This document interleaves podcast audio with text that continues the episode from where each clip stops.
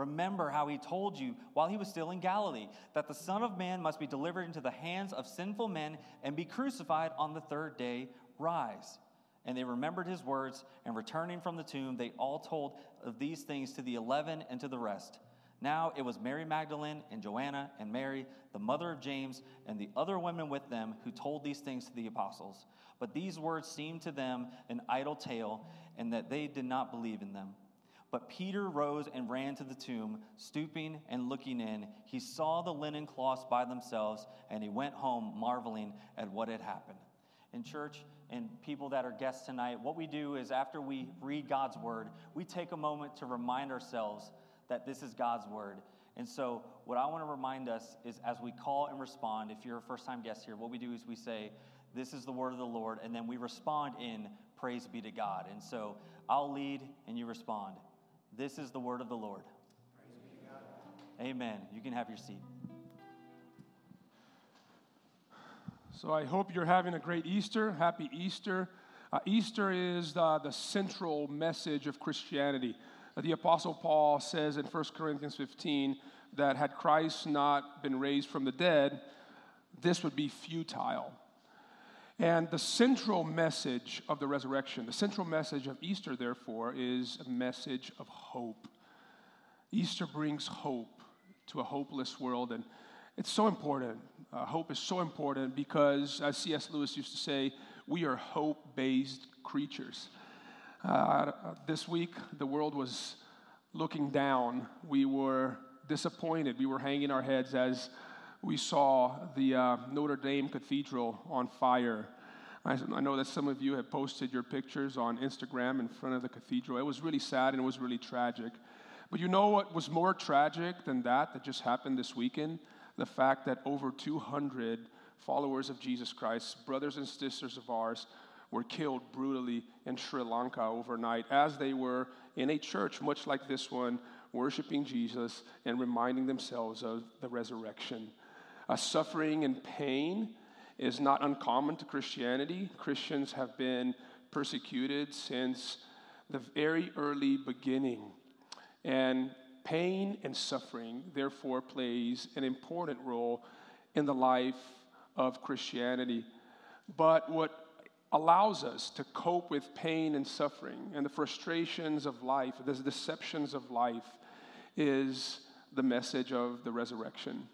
So the disciples of Jesus, as we read in the passage, were also pretty discouraged after the crucifixion. They were looking down, they were hanging their heads. And the text tells us that the women that followed Jesus make their way to the place where Jesus had been buried on that Sunday morning 2,000 years ago to anoint the body of, with spices and to prepare the body for burial because they could not do that on Friday night when Jesus Christ died. Jesus died right before sunset.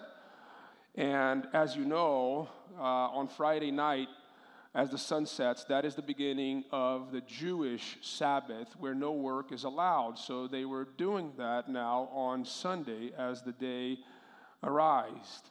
And as they get to uh, the tomb, the place where Jesus had been buried, they're surprised. Uh, they're surprised by the fact that the stone, the huge stone that had been placed there, had now been removed. I mean, I don't know what they thought they were going to do if the stone was still there. They still went because women have faith more than men, I think. Um, you know, like they're thinking, you know, what are we going to do if that stone is there? You know, can you help me? I mean, what are they thinking? Um, they didn't have a leverage system or anything like that with them, I would imagine. But so the stone is removed to their surprise, and they walk into the tomb, and they don't see the body of Jesus laying on the slab where it had been placed. But on top of that, to their surprise, it's, it's, it's getting better, right? There's these two young men, uh, young men dressed in dazzling apparel whatever that means, right? but we know that these men were angels. And they have a conversation with those men that I don't know how long it lasted. The text tells us it was pretty brief. Maybe it was a little longer than that. But what we know is this that when they left that tomb, they left very differently as they went into the tomb. They went in hanging their heads in disappointment because their Savior and Messiah had died. When they left that tomb, they left joyful and filled with hope. Because everyone that enters into that tomb by faith comes out on the other side differently. See, the tomb of Jesus is a womb that births us into new life. It gives us a new perspective of life, a life that is fueled by hope, a life that's always looking forward, never looking down, always looking forward, regardless of the circumstances. So, my hope here tonight, as you reflect on the accounts of this passage, is that you would leave this place in a very different fashion that you walked in. I don't know what's making you hang your head. I don't know what makes you look down today. But because of the resurrection, anything is possible, and you can raise your head and look forward. But listen, before you look forward, you must learn to look back, and you must learn then to look in.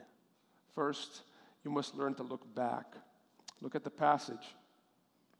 So when the women walk in and they're greeted by these men with dazzling apparel, and they're now frightened because they're not used to seeing stuff like that.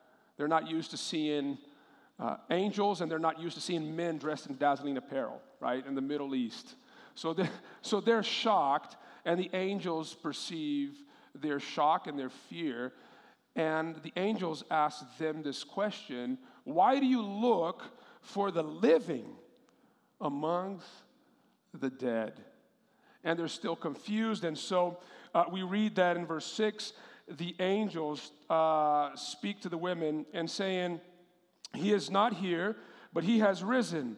Remember how he told you while he was still in Galilee that the Son of Man must be delivered into the hands of sinful men and be crucified and on the third day rise. The angels are saying to the woman, Remember the teachings of Jesus, all the things that Jesus had instructed you and had told you. You have spent years with him, and just recently, he told you that this would happen and this took place. Look back. Look back and remember. You know, what Jesus was doing during his public ministry, those three years that he spent with his followers, it, the content of his teaching to his disciples was to go through the Bible. And what they had back then was the Old Testament that we have today. The New Testament was, no, uh, was not uh, yet in existence, but they had the Old Testament. And what Jesus would do is he would go through the Old Testament prophecies that prophesied the coming of the Messiah. And he would apply those prophecies to himself. Do you know that there are four, over 400 prophecies that talk about the coming of the Messiah in exact detail? And Jesus is saying, Look, not only am I this Messiah that has come and is dwelling among you, but I will die, as the scriptures have prophesied, and I will rise from the dead, as the scriptures also have prophesied. Throughout his time with his disciples, he was constantly showing himself in the context of the Old Testament scripture and ascribing to himself. This is very important divinity. He was telling them that he was the Son of God, come from God, and that he was God as well. Some people say, Well, I never heard Jesus or I never read Jesus talk about that in the gospel accounts. Well, in John 17, he would say things like, My Father and I are one. You know, Jewish people, uh, they open worship with the Shema. Oh, here is Israel. The Lord your God is one. And Jesus said, No, me and my Father are one. I'm one with this God that you worship. In Matthew 16, for instance, the disciples come to Jesus and they ask Jesus, Who are you? People are saying different things about you. And then Jesus turns the question back to Peter and says, Peter, who do you say that I am? Remember Peter's response? He takes a couple seconds, I'm thinking, and then he goes back and he responds and he says, You are the Christ, the Son of the living God. And then Jesus looks at Peter and says, Very well. For it hasn't been flesh and blood that has revealed this to you, but my Father in heaven. Jesus saying, I am the hope of the world that has come and arrived. I am God in the flesh. And the angels are, in essence, saying this to the women if you had believed in what he has taught, if you believe in what he has said about himself, if he is God, why would you expect anything less than this empty tomb? You see? And I want to turn now this question to you because I think in this day it's very important that we ask this question ourselves. This is the fundamental question of Christianity. Do you believe that Jesus is who he said he was? If you were to look back at his teachings, if you were to look back at his words, do you believe that he is who he said he was? A couple of years ago, uh, Bono, the lead singer for U2, was interviewed about his faith. And uh, they asked Bono, Do you believe in the Jesus that evangelical Christians teach or speak about or speak of? And he said, You know, there are people out there that um, present Jesus as a teacher, as a prophet, but I believe in Jesus as God. And, and he says, There's no middle road between those two assumptions. He says this in the quote When people say, good teacher, prophet, really nice guy, this is not how Jesus thought of himself. So you're left with a challenge in that, which is either Jesus was who he said he was, or a complete and utter nutcase. And I believe that Jesus was, you know, the Son of God. So, is Jesus who he said he was? Do you believe that Jesus is who he said he was? And if, if, if it's yes, why would you expect anything less than the resurrection? Now, I know that many of you are not there yet. This is a question of faith, and that's okay. You can journey with us. And that's why I think it's also important that not not only you look back, but you also look in. Look in. So the, the women return, right? So the women return from that encounter with the angels. And they report to the rest of the disciples that were in the surroundings of the crucifixion and the burial site, not very far from there, and tell the disciples everything that they had heard and seen. And what's interesting, what we read here in, in, the, in, the, in the passage, I don't know if you, if you notice this, and that is the fact that the disciples, when they hear the women reporting on what they had seen and heard, they completely discredit it. They shut it down. Uh, we read in verse uh, 10 and 11 now it was Mary Magdalene and Joanna and Mary, the mother of James, and the other women with them who told these things to the apostles. But these words seemed to them an idle tale, and they did not believe them. now, this brings up a very important point. You know what it is? The same barriers that they had for believing in Jesus are the same barriers and obstacles that we have today for believing in Jesus and in the historical resurrection.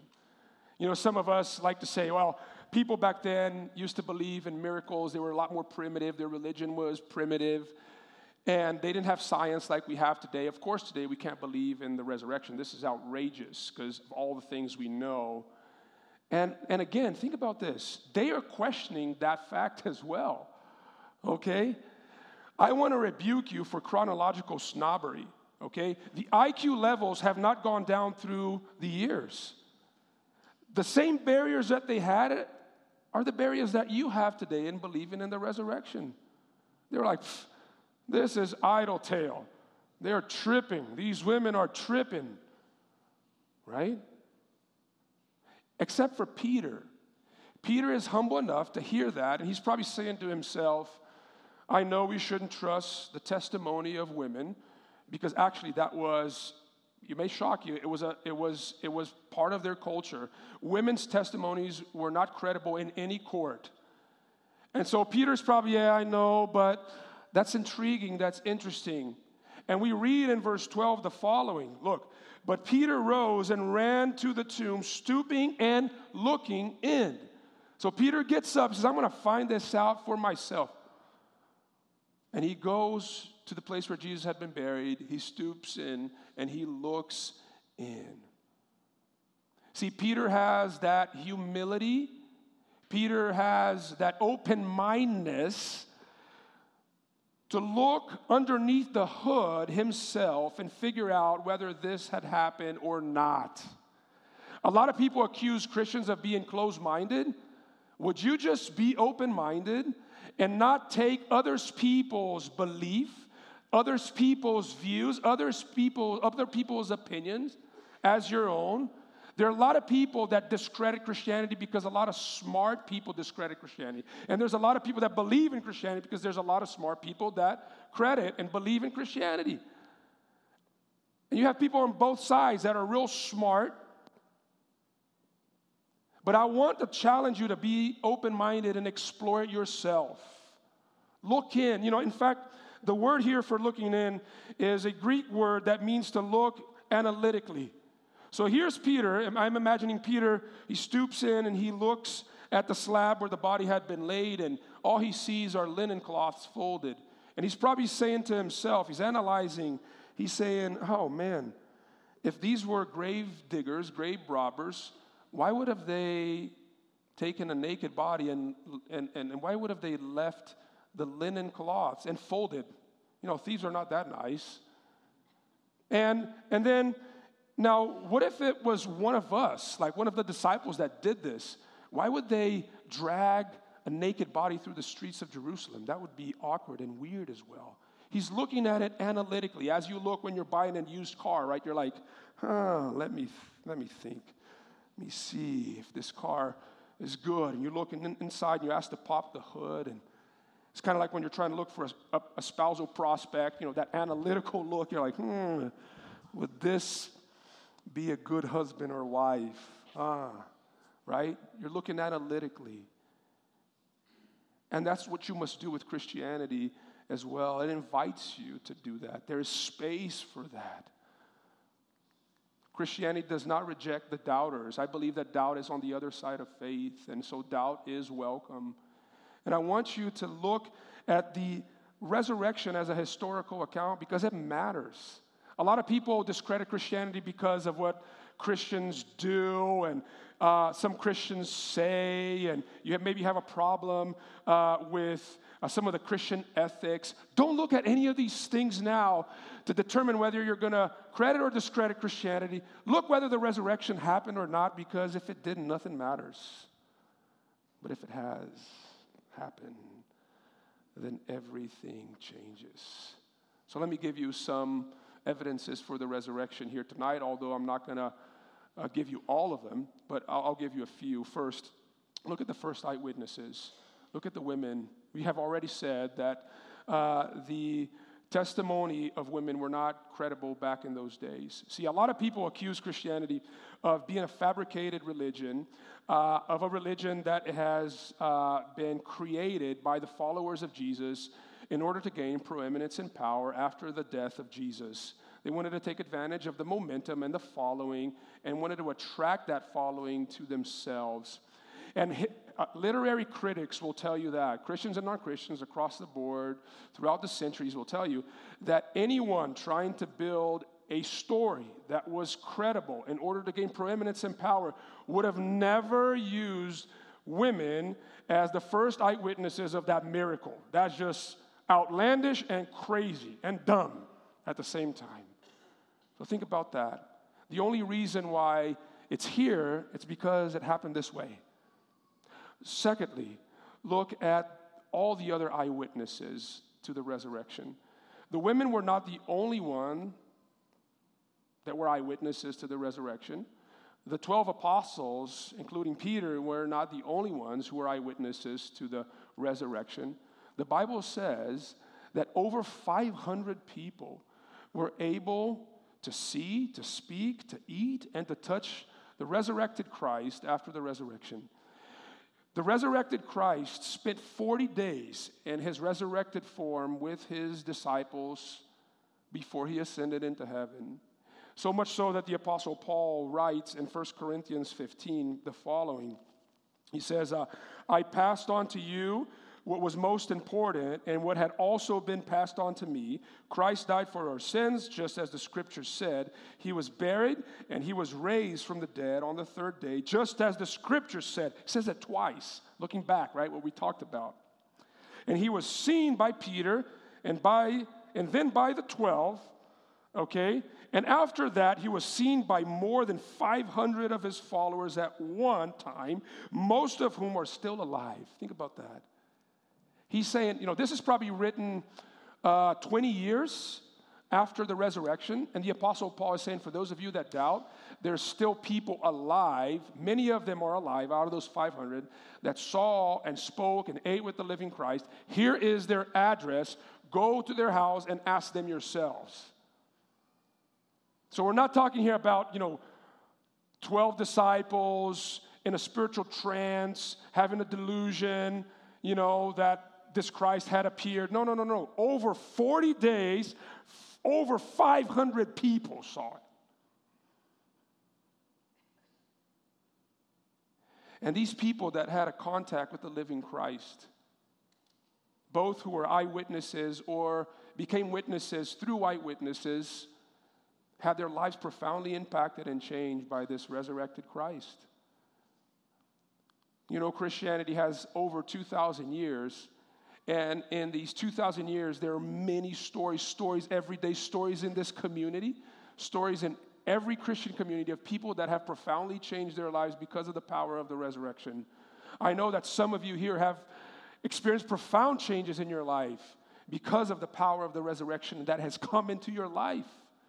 These people were changed. They were tax collectors and prostitutes and, you know, religious Pharisees and they were now the most generous, loving people, willing not only to give their lives for their faith, but to give their lives for the sake of others as well. Christianity profoundly changed the world. The Western world is the way it is today because of Christianity. The reason why our culture values justice and humility is because of Christianity. It's the influence of Christianity in the West. Those were not desired values back then.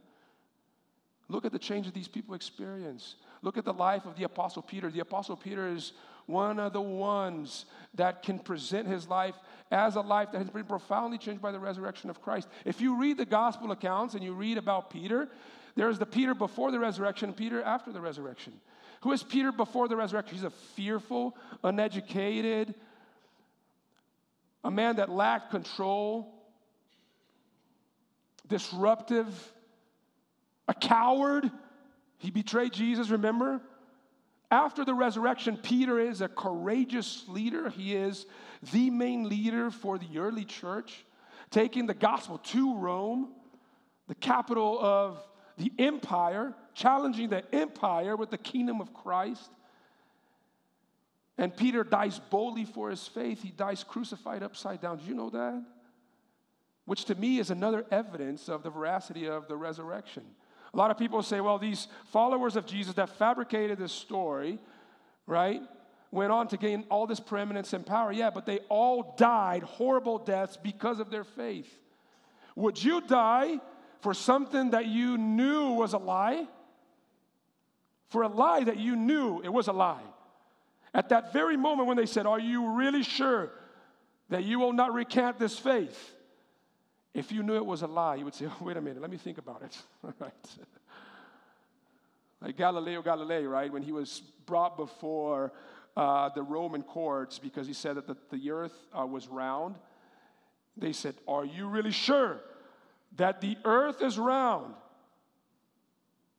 He says, No, it's flat.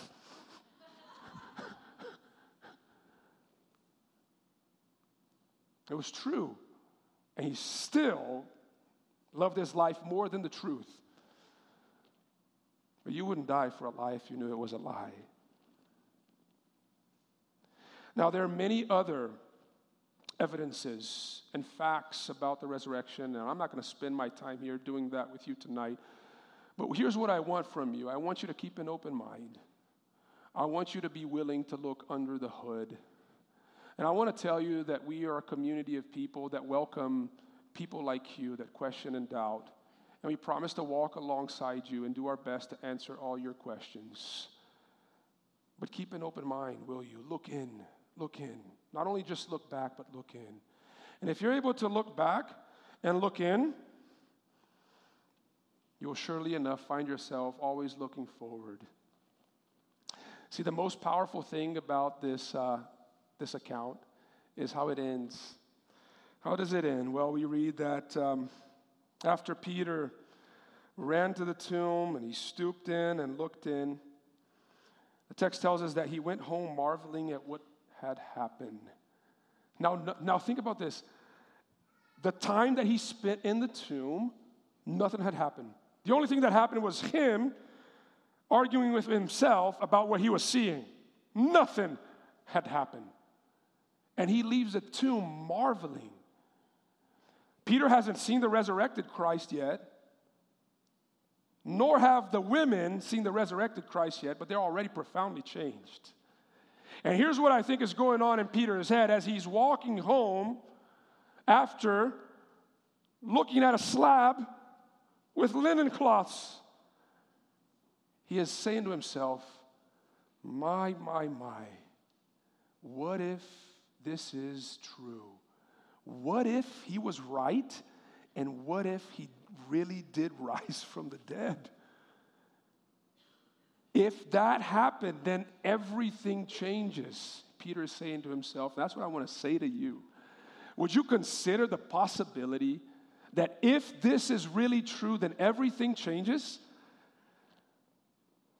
Then nothing is impossible because a powerful, a powerful source of life has been unleashed into the world starting on that day. It will profoundly change your life if this is true. And if you orient your life around this, you will be changed forever. You know why? Because the resurrection will assure you that your sins, in fact, have been dealt with and that you have been forgiven. You no longer have to live life trying to pay your sins off. You have been forgiven. So on Friday, uh, some of us were at our Key Biscayne campus and uh, we uh, were celebrating Good Friday. And on Good Friday, we reminded ourselves of the sufferings of Christ on that Friday that culminated on the cross. And one of the things that I said was that, you know, Christ died on the cross in our place to forgive us of our sins. Now, think about this. How can you be assured that you have, in fact, been forgiven from your sins by the death of Christ on the cross? See, had the resurrection not happened, you would not be able to be assured of that. If someone is condemned for a crime and they're sentenced, the only way that you know that justice has been satisfied is when they fulfill their time, right? When they do their time. The day they walk out of that jail, they said, I've done my time. I paid for my crimes. The only way we know that we are for sure forgiven, our past, our present, and our future sins, is because Jesus walked out of that grave that Sunday morning. And when he walked out of that grave, we walked out with him. We are cleansed, we are forgiven, we are a new creation. That's the power of the resurrection at work.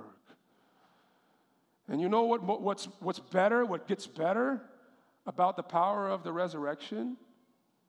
Is that it promises, it gives you comfort in the present. It gives you comfort in the present. That things can be rebuilt, like churches can be rebuilt and that the people that we love that have died, like the 200 plus believers that died on that terrorist attack overnight, we believe that there's hope because bodies will rise because of the resurrection. And the resurrection is no consolation for the life we have lived. The resurrection is the restoration of everything we lost in this life. I don't like consolation prizes. You go to a restaurant, the food is bad, and, the, and here comes the manager. Hey, I'm sorry, here's a dessert for a consolation. I want no consolation. I want restoration. And the resurrection promises restoration. We will get back everything that we lost. If you've been a victim of injustice, if you've been a victim of abuse, and you've seen your perpetrators walk away, not being punished, not being dealt with, if you've lost loved one in this life, the resurrection promises that you will get everything back, that justice one day will be done. Because the resurrected Christ will return to put all things to rights. And the resurrection gives us purpose. Millennials want to do things in life and work and find relationships that help bring purpose and meaning in life. And resurrection gives you that. The cover of your bulletin, there's a, a quote by N.T. Wright. And Tom, you, uh, thank you. He, he says this Look, when Jesus rose again, God's whole new creation emerged from the tomb, introducing a world full of new potential and possibilities. Indeed, precisely because part of that new possibility is for human beings themselves to be revived and renewed, the resurrection of Jesus doesn't leave us as passive, helpless spectators. We find ourselves lifted up, set on our feet, given new breath in our lungs, and commissioned to go and make new creation happen in the world. It gives you purpose like nothing else. You want to find purpose, experience the resurrection. It says that because of its power, everything is possible. Have you thought about what the Apostle Paul one time said in Romans 8 11? He said this. He said, um, If the spirit of him who raised Jesus from the dead dwells in you, he who raised Christ Jesus from the dead will also give life to your mortal bodies through the spirit who dwells in you. Have you thought about this? Look, this is crazy and amazing. The same spirit that got into that grave that Sunday morning and said, Jesus, it's time to wake up, is the same spirit that lives inside of us. You know what that means? That the whole power of God, of unraveling sin and destruction in the world, lives inside of us and is moving in us so that new creation can happen through us. That means that there's eternal hope for everything and anything. Nothing is lost ultimately, anything can be reversed. God can, can save anyone, God can redeem any life in any situation.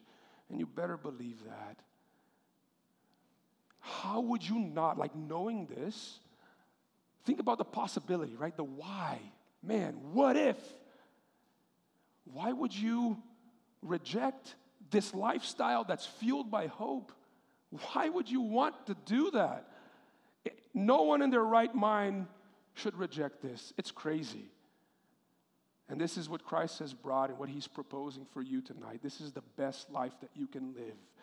The life that is fueled by the resurrection power. Hey, stop looking down tonight. Look forward. Look forward because he is risen. He is risen. Let's pray. Father, we are grateful for the power of the resurrection that has been unleashed in the world through Jesus Christ. We're thankful that many of us have experienced this power, and I, am aware, I'm aware that there are some of us here tonight that have not yet experienced this power, but I pray that they would. Uh, Father, visit us tonight in a powerful way. Uh, Father, for those who are closed minded, may you open their minds. Father, for the hearts that are shut to this message, may you open these hearts to receive and to embrace this new proposal of life that you are making to them, a life that's fueled by hope. In Jesus' name we pray. Amen. God bless you, church. Amen. Thank you, Pastor Felipe.